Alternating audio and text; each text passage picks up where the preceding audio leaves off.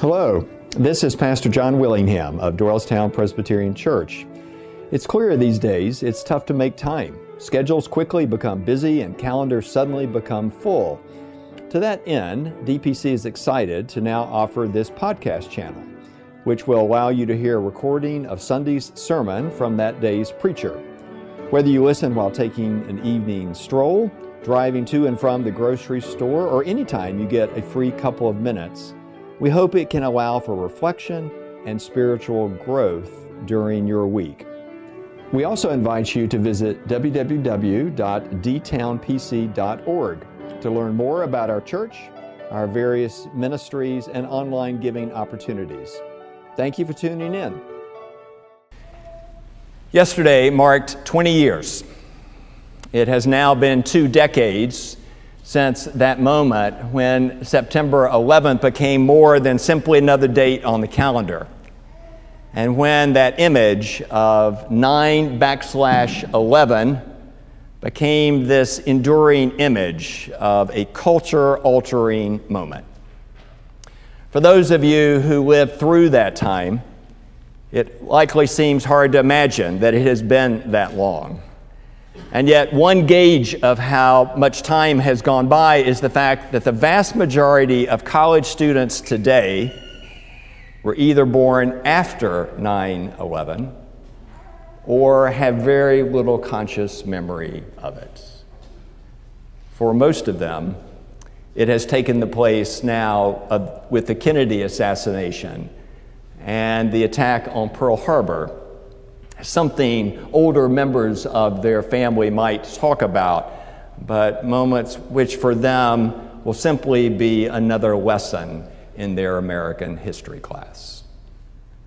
For those of us who walk through those hours, though, whether it involved the death of a loved one or simply watching on from afar with horror and fear it is clearly one of those times that becomes a defining sort of moment as we speak of life before and after 9 11. Like many of you, I have spent time in recent days reading articles about that time and what has changed, watching television specials, and, and remembering all that happened in that blur of time, even the weather yesterday with its blue skies and its touch of fall, evoked the reality of that day. The most significant piece that I saw was a documentary found on Apple TV that tells the story of 9 11 from the perspective of President George W. Bush and those who journeyed with him throughout that day. And it offers these behind the scenes videos and photos of moments that marked that time, starting with a glimpse of an early morning jog the president took. And then that iconic photo of him sitting in a school classroom as his uh, head of staff whispers in his ears, America is under attack. We watch as you see the frustration on the president's face when the Secret Service won't let him go back to Washington immediately. And then you see events as they unfold leading up to and following the televised address he made to the nation that night. There were some lighthearted moments as part of that documentary, including the moment the president tracked down his parents and learned that they were in Milwaukee. And he says to his mother, Why are you in Milwaukee? And she said, Because you grounded my plane. there were things in that documentary that either I had forgotten or never knew, namely that Air Force One experienced threats of its own as the president was traveling on it and that that secure place in the White House where many officials had gathered literally began to run out of oxygen, and so they had to make many leave that secure space. It was a fascinating film that gave an opportunity to hear in present day words from our former president and vice president, cabinet officials, and journalists who traveled with the president throughout that day. But the most telling comment of all for me came from one who was then the national security advisor, Condoleezza Rice, who simply said, We saw evil that day. We did. And yet today is 9 12. Most of those remembrances, formal observations, have drawn to a close, and the conversation has moved on to other topics. But we have gathered in a place of worship. And so, the question that I would like to pose for us on this day is this How do we best honor the lives and sacrifice and lessons of 9 11? Or put more succinctly, how do we best live on 912? Our biblical text offers us some insights into that whole matter. It does not describe, of course, a moment when 3,000 innocent people died, but only one. Nor does it depict a day when law enforcement or firefighters or other first responders went toward danger, but instead how many scattered. It doesn't even describe a moment that instantly became known around the world, but instead tells of events that only gradually became known as the years and centuries passed. And yet, in Mark's account, we do hear of a time when a group of faithful women and men felt as if their world was coming to an end. When the dreams that they had held suddenly felt as if they had been overcome by evil and what a few of them did next. Our text describes events late on that Friday of long ago. And prior to the moment that we join the narrative, there has been this blur of events.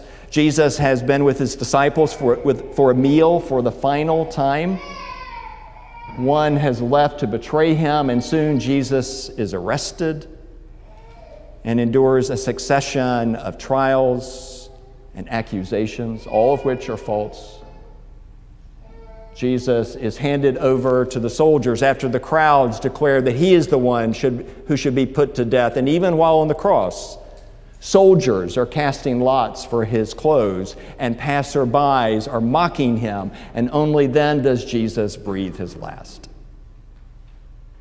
It is then that we pick up the narrative as Mark tells us that Joseph of Arimathea boldly went to Pilate and asked for Jesus' body. Why was it bold? Because Joseph was part of the Sanhedrin, the Jewish council who had orchestrated Jesus' death. And so, even in making that request, Joseph knew his life would be forever changed. Pilate got confirmation that Jesus had, in fact, died and then released the body to Joseph. Wrapped it in a linen cloth, placed it in a tomb, and rolled a stone in front of it. And we are told that women were watching and seeing what had happened. Earlier, we had been told that there were three women Mary Magdalene, Mary, the mother of James, and Salome, who had seen it all happen. With that moment, though, the 9 11 of that era came to an end. For it was the Sabbath, which meant that those faithful Jewish individuals now began to mark a time of complete rest, a time now marked by this profound grief. And it was only when it ended that Mark tells us that early on the first day, after the sun had risen, Mary Magdalene, Mary, the mother of James, and Salome went to the tomb. The flow of events on Friday had not permitted Jesus' body to be anointed in the way that it customarily would happen after one had died. And so these women had gathered the spices and then they acted. Now, as the narrative continues, they discover the tomb is empty, and soon word gets out of all that has happened. But we stop at this point with what those women did because I think their choices on that day have something to say to us about 912. For they could not undo what had occurred, but they could offer this final act of devotion and care. Joseph couldn't change what had just happened but he could offer acts of decency and courage. They did the most basic things of all that they could do. And that is the calling for us in a moment like this as well. For thankfully, there are not many times that we experience that have the emotional heights, or perhaps more accurately, the emotional depth of a 9 11 or Jesus' crucifixion. But there are moments that we all experience when it feels as if life has quickly changed. When a loved one dies, or a dream is shattered, when a betrayal becomes clear, or when suddenly a job we thought we would have forever disappears. In those moments, and others like them, the emotions are the same a sense of being stunned, of looking at how things have quickly changed and wondering what comes next. And it is in a moment like that that four people of the past show us the way. Eric Adams is the Democrat nominee for mayor of New York City. And in an article that appeared just a few days ago, the piece really was about would New Yorkers come back to the city as the impact of the pandemic begins to ease? And as part of that, Adam speaks of, of his own remembrances from 20 years ago. As on 9 11, he was a uniformed NYPD officer, a first lieutenant in Brooklyn's 88th precinct. And he talks about that moment as when he was working election duty, he saw the towers crumble. And he said, That night I went down there and saw how devastating it was to all of us. But there's something else that a lot of people don't acknowledge, he went on, and that's 912. To me, 912 is the most significant part of the journey he went on on that day, the day after we got up. New Yorkers got up, teachers taught, builders continued to build. We said that we're not going to crumble. A city that went through 9 11 and recovered, he con- concluded, can go through COVID and recover. We have the resiliency we're going to continue moving forward.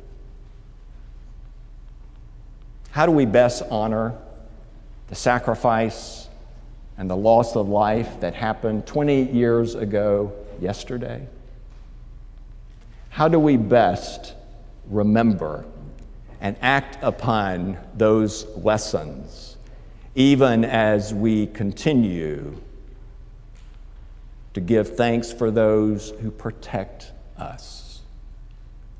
Certainly, part of what we do is we stop and we recall and we offer a prayer for all those lives lost and those who continue to grieve.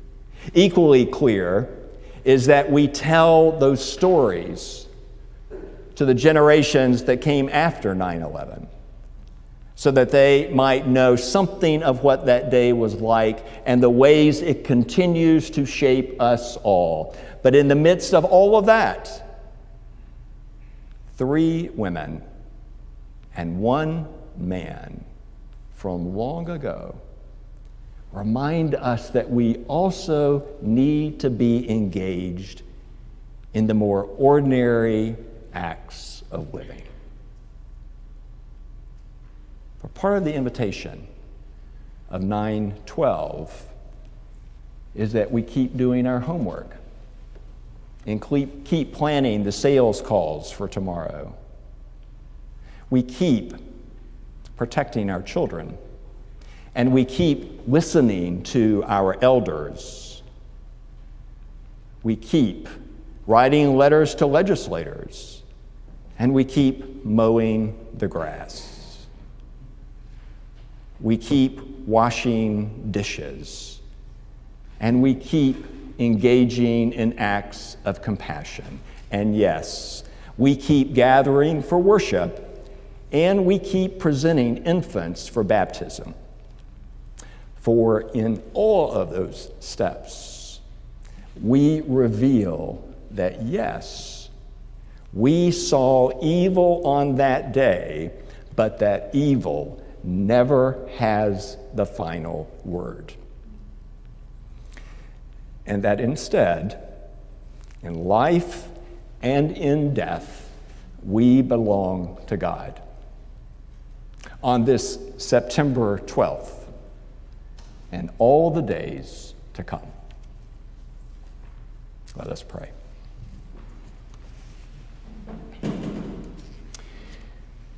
We give thanks, O God, for your presence with us in every moment.